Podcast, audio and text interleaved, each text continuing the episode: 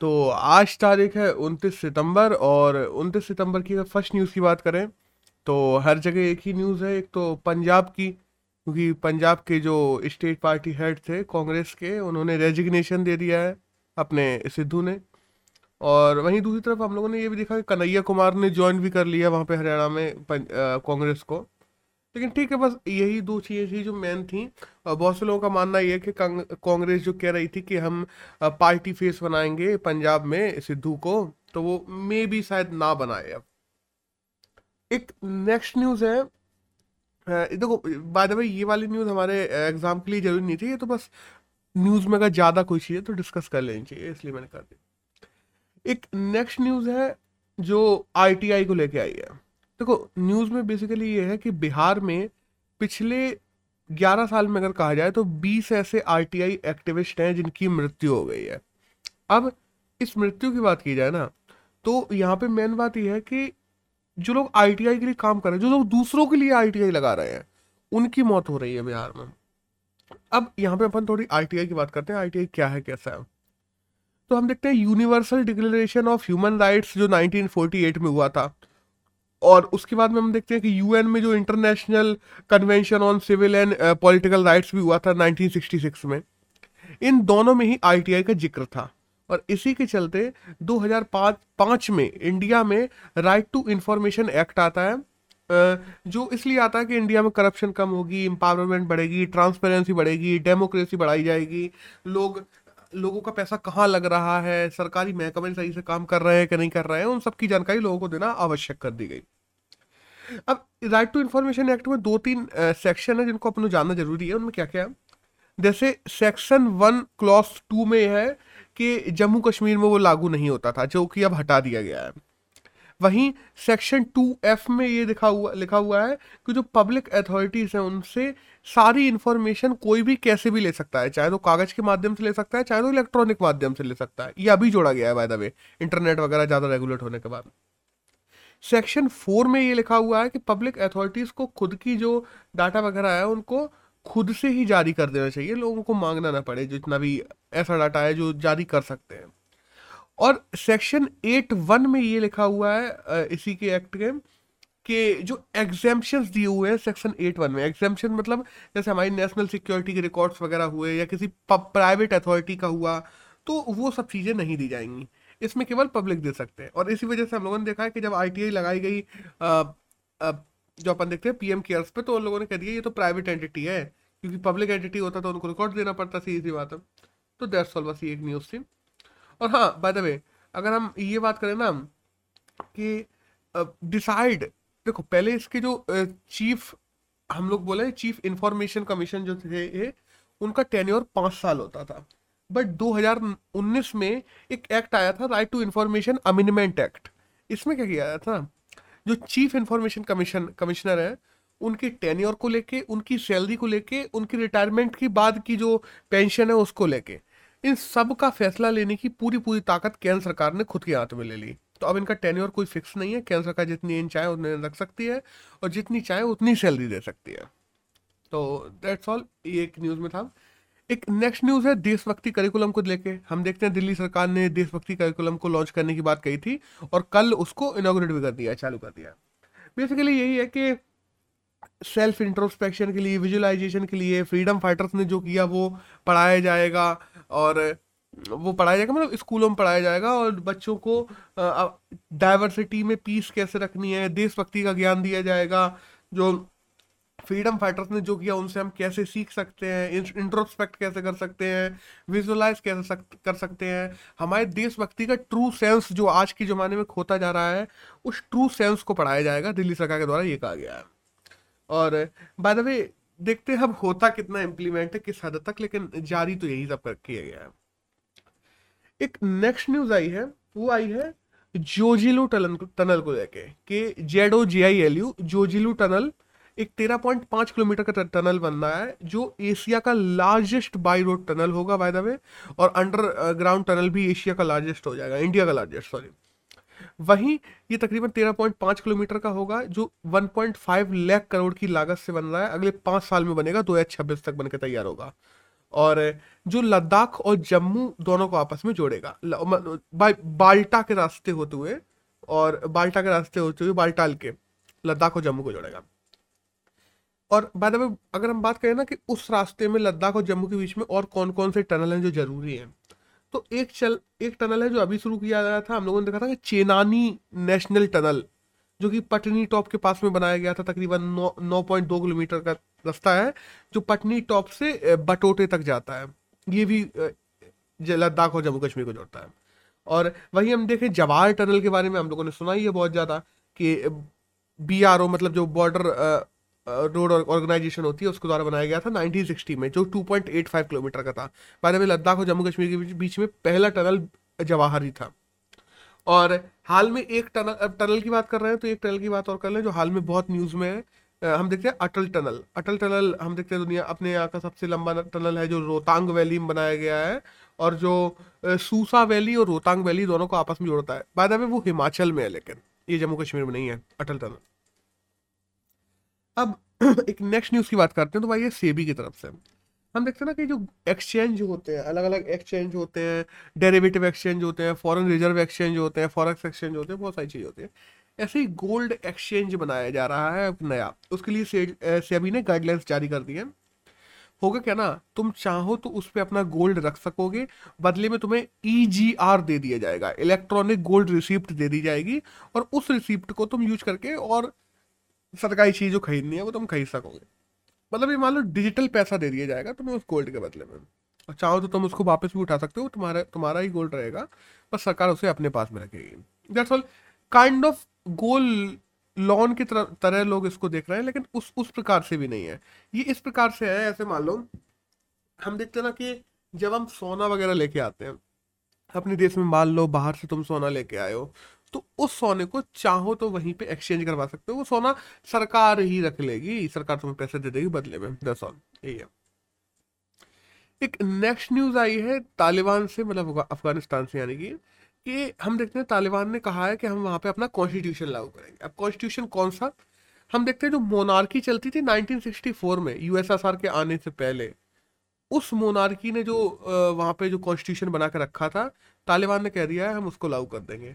और by the वे एक चीज़ और कही है कि जो शरिया लॉस है, उनको तो हम फॉलो करवाएँगे ही। और अगर इस वाले कॉन्स्टिट्यूशन में कोई ऐसी चीज़ है जो शरिया लॉ को वायलेट करती है तो उसको हटा दिया जाएगा। मतलब शरिया लॉस तो रहेंगे। उस संविधान की उस चीज़ को हटा दिया जाएगा पुराने की जो शरिया लॉ को वायलेट करेगी।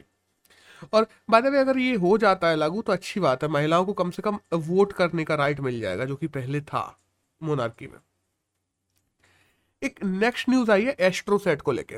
हम देखते हैं हमारा मेडन स्पेस ऑब्जर्वेटरी है एस्ट्रोसेट जो एक्स्ट्रा सेलेस्टियल जो बॉडीज है, उनके ऊपर रिसर्च वगैरह करती है। इसरो की पहली ऐसी बॉडी थी। तो स्पेस ऑब्जर्वेटरी थी।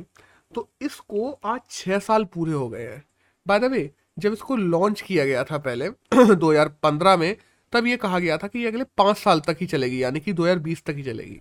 लेकिन आज इसने छः साल पूरे कर लिए और अभी भी अच्छे से काम कर रही है। और by the way P S L V C thirty के द्वारा इसको लॉन्च किया गया था। तो ये एक छोटी सी न्यूज़ है। एक नेक्स्ट न्यूज़ आई है वर्ल्ड हार्ट डे को लेके। आज देखते हैं उनतीस सितंबर है वर्ल्ड हार्ट डे है। और दो सन 2000 से हम लोगों ने इसको मनाना बनाना शुरू किया था। और जो का, कार्डियोवेस्कुलर जो एक्टिविटीज़ होती हैं उनके लिए है ये। और हम देखते हैं वर्ल्ड हार्ट फेडरेशन है, उस, उसने भी डाटा निकाला है इसी डे पे कि तकरीबन 18.6 मिलियन, यानी कि तकरीबन एक करोड़ छियासी लाख लोग हर साल हार्ट डिसीज की वजह से मर जाते हैं। तो हार्ट के प्रति अवेयरनेस होनी चाहिए और लोगों को अपना हार्ट हेल्थी रखना चाहिए, उसी के लिए ये डे बनाया जाता है दरअसल एक नेक्स्ट न्यूज़ आई है अमेजोन को लेके कि Amazon future engineering program launch किया जा रहा है अमेजोन के द्वारा भारत में। इसमें क्या होगा ना कि जो गवर्नमेंट स्कूल्स हैं, उनमें टेक्नोलॉजिकल सपोर्ट देना, बच्चों को टेक्नोलॉजी के बारे में ज्ञान देना, बच्चों को इंजीनियरिंग प्रोग्राम्स के लिए बचपन से ही तैयार करना, इन सब के बारे में बात की जाएगी। तो दैट्स ऑल ये काम अमेजोन कर रही है हमारे यहाँ के सरकारी स्कूल्स में। एक नेक्स्ट न्यूज़ आई है ग्रीस को लेके। हम देखते हैं ना फ्रांस ने अभी जो पनडुब्बियाँ वगैरह और जो युद्धपोत थे, वो बनाए थे ऑस्ट्रेलिया के लिए। ऑस्ट्रेलिया ने डील ही तोड़ दी, फिर ऑस्ट्रेलिया ने अमेरिका के साथ में कर ली। तो यहाँ पे फ्रांस गुस्सा हो गया। लेकिन हाल ही में वो डील जो फ्रांस ने बनाए हुए थे वही है ना कि उतना बर्बाद तो जाने नहीं देगा ना फ्रांस पैसे। तो फ्रांस ने ग्रीस के साथ में एक डील कर ली है, उसको तीन युद्धपोत बेचेगा वो। और जो फ्रांस के जो पीएम है अपन जानते हैं मैक्रॉन प्रेसिडेंट और ग्रीस के प्रेसिडेंट है क्वारिकोस उन दोनों के बीच में डील हुई है ये। और ग्रीस मतलब जो यूनान का पार्ट है भाई। पहले यूनान कहा जाता था ग्रीस, सिंपल सी बात है। एक नेक्स्ट न्यूज़ है मिताली राज को लेकर ओडीआई की रैंकिंग्स लॉन्च हुई हैं अभी हाल में जो हर दो तीन महीने में होते हैं। तो ओडीआई की नई रैंकिंग के अनुसार जो हमारी मिताली राज है, जो ओडीआई रैंकिंग में हम लोग देखते हैं कि नंबर वन पे थी, वो सड़क के नीचे आ गई थर्ड फोर्थ नंबर पे फोर्थ नंबर पे। और वहीं हम देखते हैं कि नंबर वन पे इस समय लिजेल है लिजेल जो ऑस्ट्रेलिया की है, वो नंबर वन पे आ गई है ओडीआई रैंकिंग में। और हमारे यहाँ की जो झूलन है, वो सेकेंड नंबर पे आ गई है ओडीआई रैंकिंग में, महिलाओं में दैट्स ऑल एक नेक्स्ट न्यूज़ आई है पॉलिटिकल पार्टी के जो डोनेशन है, उन सब चीज़ों को लेकर कि तकरीबन 2000 ऐसी पॉलिटिकल पार्टीज़ हैं, ये हमारे जो नेशनल इलेक्शन कमीशन है, उसने कहा है कि तकरीबन 2000 से ज़्यादा ऐसी पॉलिटिकल पार्टीज़ हैं जिन्होंने रजिस्ट्रेशन जो अनरजिस्टर्ड है और पॉलिटिकल पार्टी बनकर रखी है और काम कर रही है पॉलिटिकल पार्टी के रूप में, या तो केवल पन्नों में चल रही है ग्राउंड पर कोई काम ही नहीं दिख रहा है। तो ऐसी 2000 पार्टीज़ या तो जो अनरजिस्टर्ड नहीं है, या जो रजिस्टर्ड है और काम नहीं कर रही है, केवल पन्नों में काम कर रही है, पेजों में काम कर रही है फाइलों में काम कर रही है, इनको खत्म कर दिया जाएगा। तो अभी अगर इंडिया की बात करें तो इंडिया में तकरीबन 2700 नेशनल और रीजनल पॉलिटिकल पार्टीज़ हैं जो काम करती हैं। और उनमें से 2000 खत्म कर दी जाएँगी, ये कहा जा रहा है। और हम बात करें ना कि देख पॉलिटिकल पार्टीज़ इतनी बनती क्यों है? तो ज़्यादातर बनती है डोनेशन की वजह से। हम जानते हैं कि डोनेशन में हंड्रेड परसेंट एग्जामेशन मिलता है, अगर तुम पॉलिटिकल पार्टी को डोनेशन देते हो तो। तो बहुत से लोग काम यही करते हैं कि डोनेशन दे देते हैं, वैसे मतलब इकट्ठा डोनेशन दे दिया, जैसे एक लाख रुपए मानो मेरा टैक्स आने वाला था, जो मुझे टैक्स रिटर्न बनना था। वो मैं पूरी एक पॉलिटिकल पार्टी को डोनेट कर दूँगा। बदले में क्या होगा, वो पॉलिटिकल पार्टी मुझे कैश के रूप में बदल के आधा या कुछ पैसा मुझे दे देगी। तो मेरा टैक्स भी लौट आता है काफ़ी परसेंट तक। उस पॉलिटिकल पार्टी के साथ में संबंध भी अच्छे हो जाते हैं और लोग, वही है कि काला पैसा सफ़ेद करने के लिए लोग बहुत यूज़ करते हैं।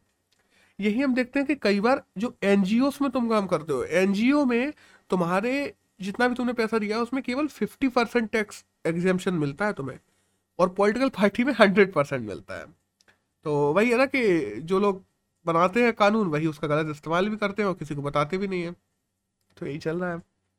और हम जानते हैं कि अरुण जेटली ने तो इसमें और भी अच्छा काम कर गए थे कि इलेक्ट्रॉनिक जो बॉन्ड्स होते हैं, उनको जारी कर गए थे, जो पॉलिटिकल बॉन्ड्स होते हैं। तो अब तो बताने की भी ज़रूरत नहीं है कि किसने दिया, कहाँ दिया। तुम, हमने दिया, हमें टैक्स एग्जामेशन भी मिल जाएगा और हमें दुनिया में बताने की ज़रूरत भी नहीं है कि हमने किसको दिया, क्या दिया, कुछ नहीं। और मनी लॉन्ड्रिंग की प्रॉब्लम बढ़ती है, इससे बहुत ज़्यादा सिंपल सी बात बोल दो एक नेक्स्ट न्यूज़ है जो मेघालय से आई है कि मेघालय में मेघालय इंटरप्राइज आर्किटेक्चर प्रोजेक्ट शुरू किया जा रहा है। इसको शॉर्ट फॉर्म में मेग ई ए तो मेग ई ए प्रोजेक्ट शुरू किया जा रहा है। इसमें क्या किया जाएगा ना, जो गवर्नेंस है, जो मेघालय गवर्नेंस है, उसको डिजिटाइज किया जाएगा, उसको ऑनलाइन किया जाएगा और कोशिश किया जाएगा कि 2030 तक मेघालय को एक हाई इनकम स्टेट के रूप में स्थापित किया जा सके। चाहे गवर्नेंस की बात हो गई ह्यूमन रिसोर्स की बात हो गई इंटरप्रेन्योरशिप की बात हो गई, वहीं प्राइमरी सेक्टर्स की बात कर लें इंफ्रास्ट्रक्चर की बात कर लें इन्वायरमेंट की बात कर लें इकोसिस्टम की बात कर लें, हर चीज़ जो गवर्नेंस से जुड़ी हुई है, उन सब चीज़ों को डिजिटलाइज किया जाएगा और उनको ई प्लेटफॉर्म पे लेके जाया जाएगा, जिससे मेघालय की प्रगति करने में और तेज़ी लाई जा सके। तो दैट्स ऑल यही मिशन है। जो मेग ई ए प्रोजेक्ट है दैट्स ऑल इसी के बारे में। एक नेक्स्ट न्यूज़ आई है पीएम माइक्रो फ़ूड इंटरप्राइजेस को लेके। पीएम फ़ूड माइक्रो इंटरप्राइजेस इसके दो नाम है माइक्रो फ़ूड इंटरप्राइजेस और फ़ूड माइक्रो इंटरप्राइजेस और शॉर्ट फॉर्म में कहा जाए तो P M F M E ये क्या ना? ये एक स्कीम है जो लॉन्च की गई थी हमारे कैंसर का के द्वारा। इसी में सीड कैपिटल मॉडल को प्रधानमंत्री के द्वारा लॉन्च कर दिया गया है कल। अब ये सीड कैपिटल मॉडल क्या है? पहले अपन स्कीम के बारे में जानते हैं, फिर सीड कैपिटल मॉडल सब जानते हैं। तो बेसिकली जितने भी अपन देखते हैं, नए प्रोजेक्ट होते हैं।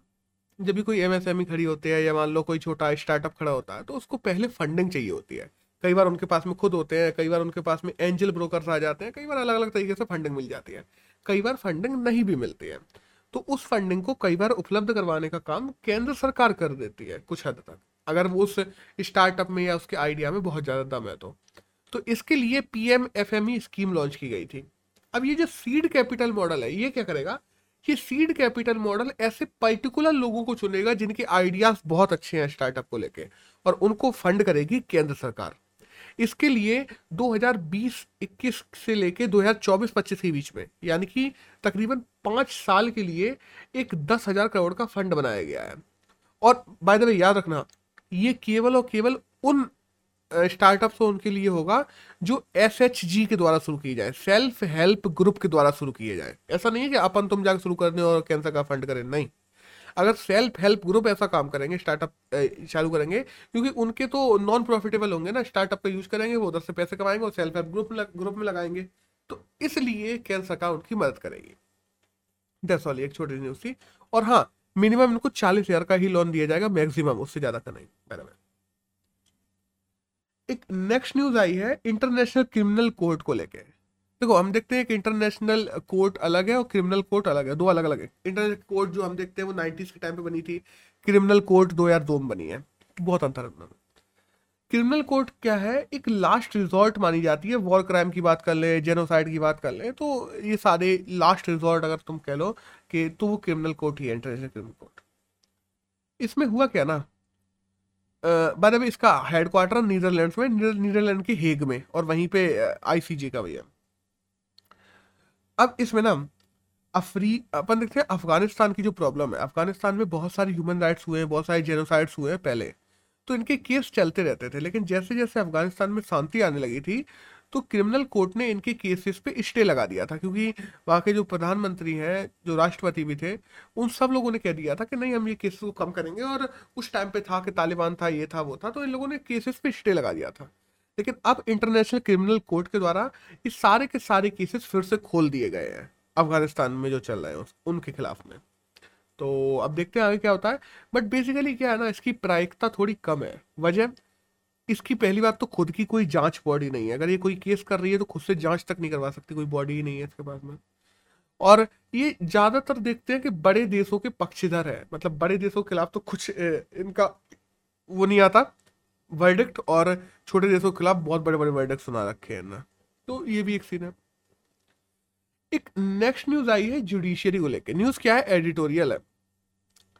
कि जुडिशियरी के माध्यम से हम देखते हैं ना, देखो, राज्य जुडिशियरी के माध्यम से लोगों को नुकसान वो फ़ायदा पहुंचाता है और लोगों को जुडिशियरी के माध्यम से ही न्याय पहुंचाता है। वहीं हम बात करें ना कि जब जुडिशियरी लोगों को समय बाधित न्याय नहीं दे पाती। एक समय पे न्याय नहीं दे पाती। समय पता ही नहीं है कब तक न्याय मिलेगा। तो उस वजह से लोगों का विश्वास कम होता जाता है। अपराध के जो आधार पे जो लोग गिरफ़्तार किए जा रहे हैं, सोचो, किसी पे अपराध, किसी वर्डिक्ट के आधार पर गिरफ़्तार किए गए, वो पाँच छह साल तक कोर्ट में उसका केस चल रहा है लंबे लंबे केस चल रहे हैं, सॉल्व ही नहीं हो रहे हैं। जब तक सॉल्व हो रहा है, तब तक पता पड़ता है कि वो मूल्यम नहीं था। तो उन पाँच छः साल का जो हरजाना है, वो कौन देगा? उसको जो हरेस किया गया, उसको जो उम्र गई, उसकी, उसको हरजाना हरजाना कौन भरेगा उस चीज़ का?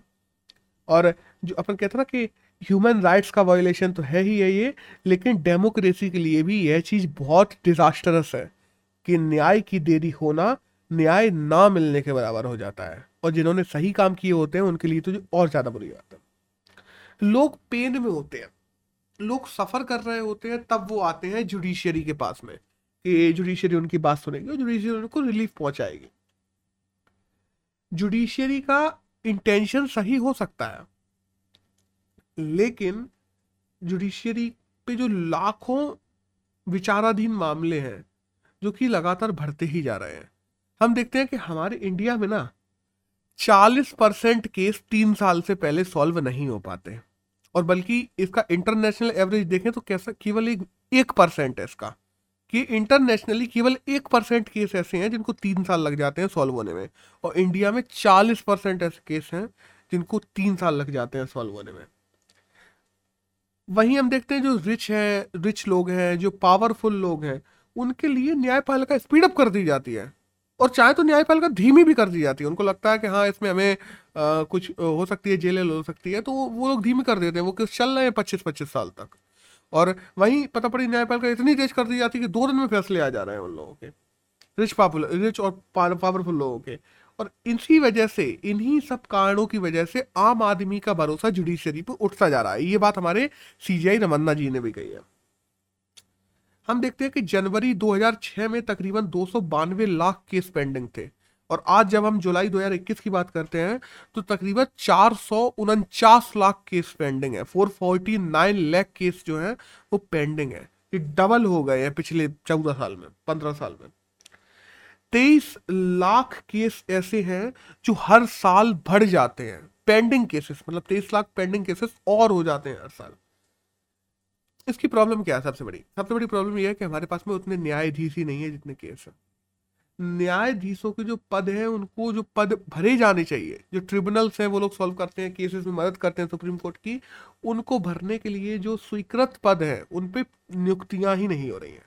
तो इस आर्टिकल में ये कहा गया है कि अगर जुडिशरी में जितने भी स्वीकृत पद हैं, उनको भी अगर लोगों को नियुक्त कर दिया जाए प्लस टेक्नोलॉजी को जुडिशरी में इनबिल्ड कर दिया जाए। टेक्नोलॉजी से क्या होगा ना कि ये पर्टिकुलर केसेस हैं जिनको टेक्नोलॉजी के माध्यम से ही सॉल्व किया जा सकता है तो उनको जल्दी सॉल्व कर दिया जाए। वर्चुअल हियरिंग करके केस सॉल्व कर दिए जाए। हाइब्रिड जुडिशियरिज्म लेके आना चाहिए। इलेक्ट्रिकली मैटर को इलेक्ट्रॉनिकली लोग मैटर को फ़ाइल कर सकें, लोगों के लिए सुगम हो जाएगा, उनको हर बार कोर्ट तक नहीं जाना। अगर कोई चाहे तो अपनी वर्चुअल हियरिंग ही करवा सके, क्योंकि हम जानते हैं सुप्रीम कोर्ट के लिए हर आदमी दिल्ली भगता है। अपने घर से ही वर्चुअल हियरिंग करवा सके।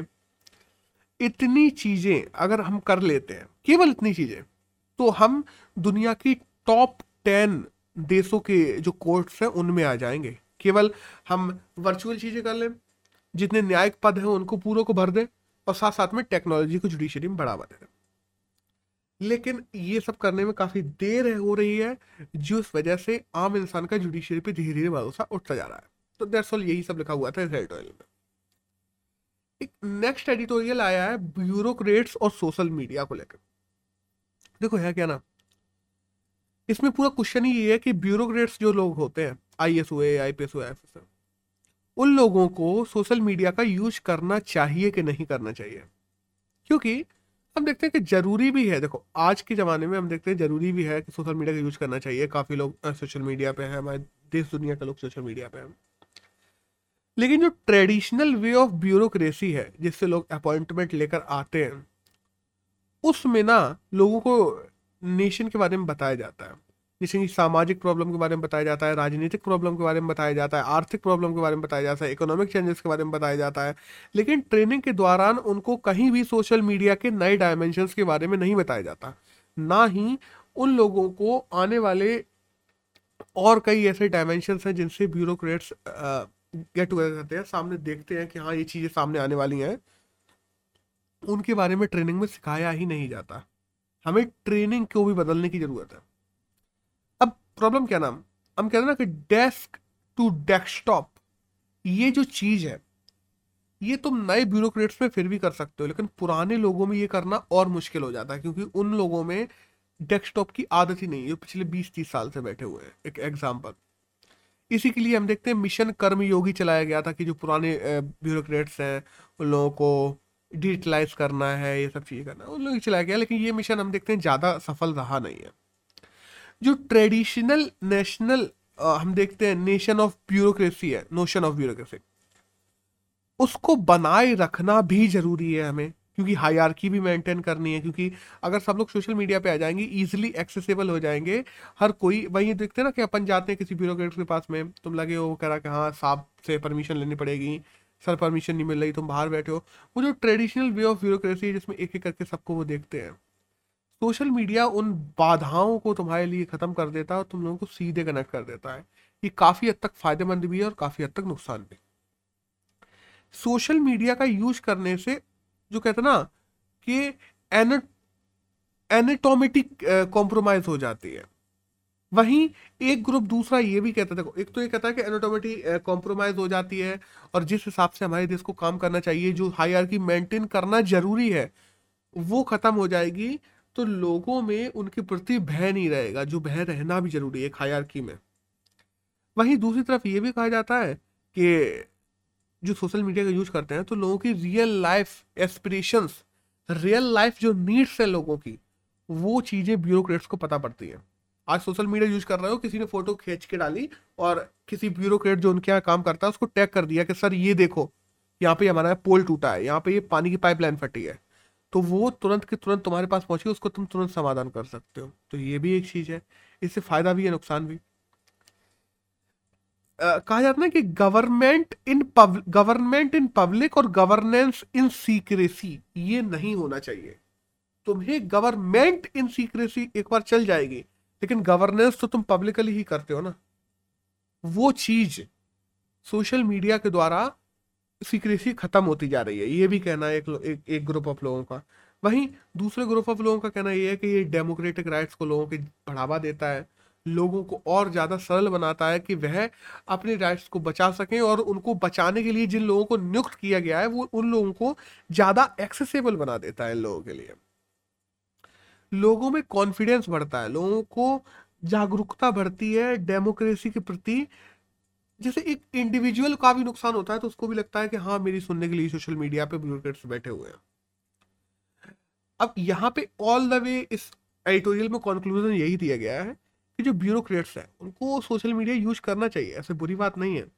लेकिन सोशल मीडिया के जो पब्लिक यूजेस है, उस आधार पे अगर वो लोग यूज़ करें तो बहुत अच्छा है। लेकिन अगर इंडिविजुअल यूज़ के लिए जब वो यूज़ करने लगते हैं, लोगों से आपस में कांटेक्ट करने लगे, मान लो तुमने अपनी जगह के चार लोग हैं जिनको कांटेक्ट करने लगे, फिर तो केवल ब्यूरोक्रेट्स उनके लिए बायस हो जाएँगे ना। तो वो पब्लिक कांटेक्ट के लिए अच्छा है। पब्लिक के लिए यूज़ करना अच्छा है, लेकिन इंडिविजुअल यूज़ के लिए ब्यूरोक्रेट्स को जब भी इंडिविजुअल यूज़ के लिए सोशल मीडिया का यूज़ करते हैं तो बहुत संभल के यूज़ करना चाहिए। तो दैट्स ऑल इस एडिटोरियल में तो यही था। और आज की बात करें अगर 29 सितंबर की तो यही था जो हमारे करंट में हमारे एग्ज़ाम के लिए जाना ज़रूरी था। That's all